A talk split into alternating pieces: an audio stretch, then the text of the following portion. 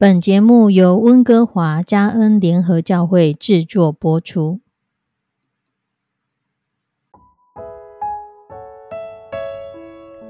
欢迎收听《幸福时光》。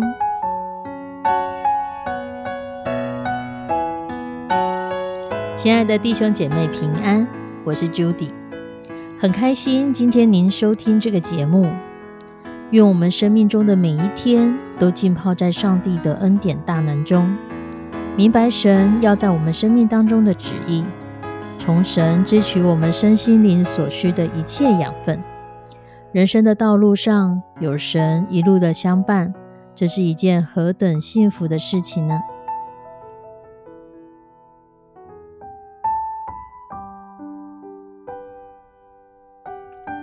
亲爱的弟兄姐妹。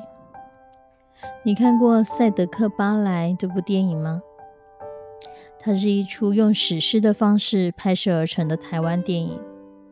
除了让人对于一九三零年代的雾社事件更加了解之外，也因这电影广受好评，引发各界对于日本与台湾赛德克族原住民当中所谓的殖民、经济、文化、通婚、劳役剥削等等许多面向进行讨论。事实上，在那个年代，有一位没有被电影所拍到，却被后人美誉为台湾原住民医疗服务之父的井上一之助。井上一之助的父亲，他曾经在日治时代的初期就来到台湾花莲泰鲁阁，他们的公司是专门在采收以及制造樟脑丸的公司。樟脑在当时是属于高经济作物。世界上的产量很少，而日本人为了扩大樟脑的采收，大举入侵了原住民的地盘，而引发当地原住民的不满，甚至后来产生纠纷，造成了三十六个人的死亡。而井上一之助的父亲就是在三十个死者当中的其中一个。对于父亲死亡的噩耗，卢哥哥透过明信片寄回日本的时候，井上一之助才二十四岁。他正在神学院就读，他非常的激动，他发誓要跨海替父亲报仇。隔天，他参加了一场“爱你的仇敌”为主题的灵修会。他听到一首诗歌，歌词这么写道：“如此恩典使我敬畏，使我的心得安慰。”看到歌词的意涵，他突然警觉，父亲死亡的背后。应该仍有上帝美好的旨意。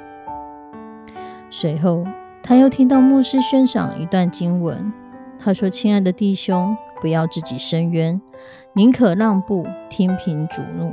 因为经上记着，主说：‘伸冤在我，我必报应。’所以你的仇敌若饿了，就给他吃；若渴了，就给他喝。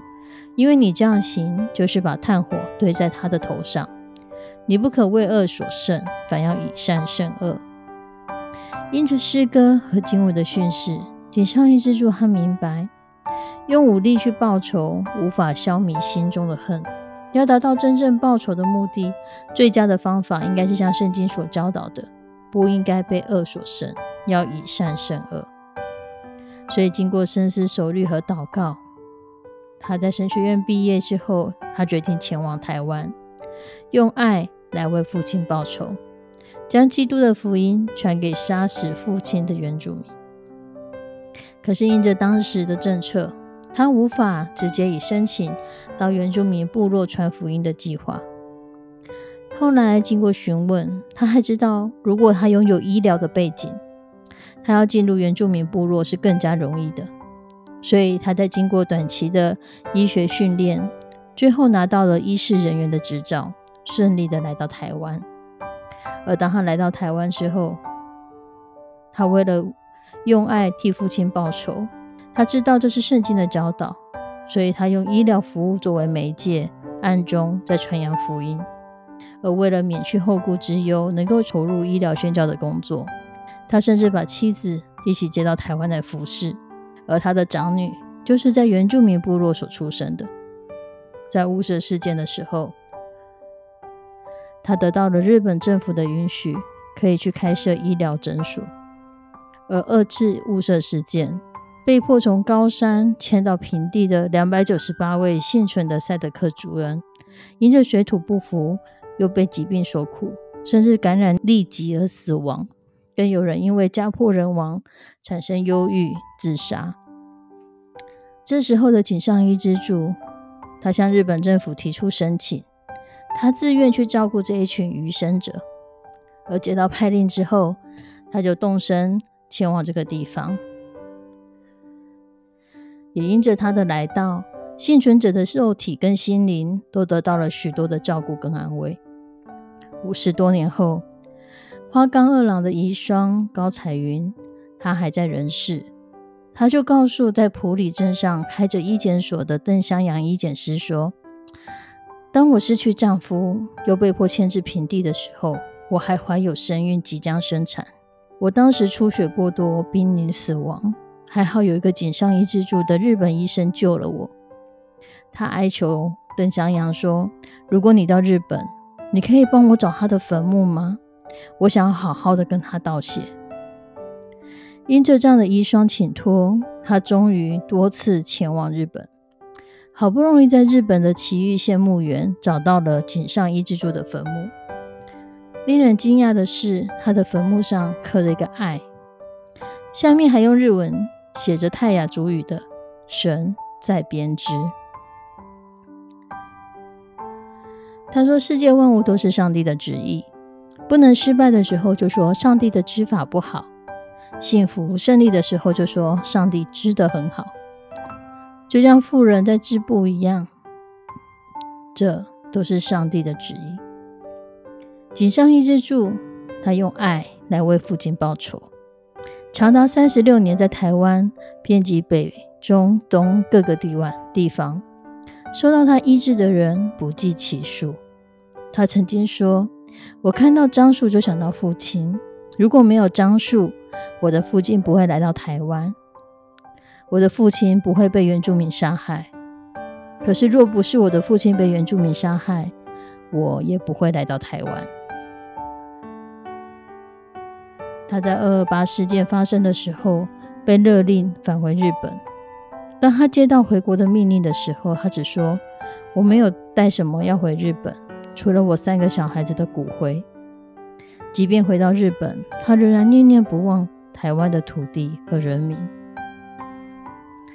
井上一之助的故事，让我们想到了箴言二十五章二十一到二十二节所说的：“你的仇敌若饿了。”就给他吃，若渴了，就给他喝，因为你这样行，就是把炭火堆在他的头上，耶和华也必赏赐你。当圣经要求我们给仇敌吃喝时候，这是谈何容易的事情。可是这并不是意味着我们就什么都不用去计较，而是追求公义、争取权利，并不一定要拼得你死我活。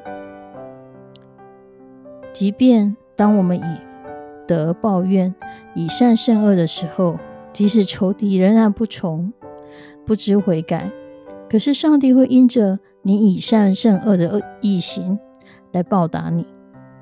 而当我们存这样的信心，不但我们心情会更加平衡，而且还得到上帝的奖赏，何乐不为呢？从井上一之助用爱为父亲报仇的见证，以及保罗书信上所写的善待仇敌，以善胜报，以善报恶，不但会使对手羞愧，还会让人的生命得着改变。我们如果只想要用恶恨、用仇恨来报仇，不但永无宁日，也会使我们的灵魂渐渐的沉沦。唯有用基督所给予我们的爱。来胜过仇恨，才可以使我们的生命得着从基督而来的永恒的救赎。亲爱的弟兄姐妹，我们一起来祷告：慈悲我们的上帝，主，我们要将所有收听这节目的弟兄姐妹交托在你的手中。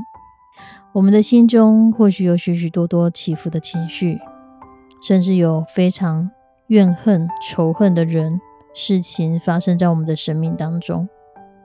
求你帮助我们，真的用善胜过恶，不被恶所胜，不让我们的生命因着仇恨而自取灭亡，逐渐沉沦。让我们以善来胜过恶，用你从帮助我们，用你的话语成为我们脚前的灯，路上的光，用你的爱来成为我们的力量，继续向前的力量。让我们用锦上一支柱成为一个榜样，如何用爱来胜过仇恨？我们知道这非常非常的难，但我们恳求有这样的恩典临到我们所有的弟兄姐妹身上，让我们用你的爱来胜过这一切，让我们用你的爱成为我们的帮助。求你的圣手引导带领，献上我们的祷告祈求，奉主耶稣的圣名，阿门。亲爱的弟兄姐妹，愿上帝祝福你，胜过仇恨，以善胜恶，用爱来报仇。我们下次再见，拜拜。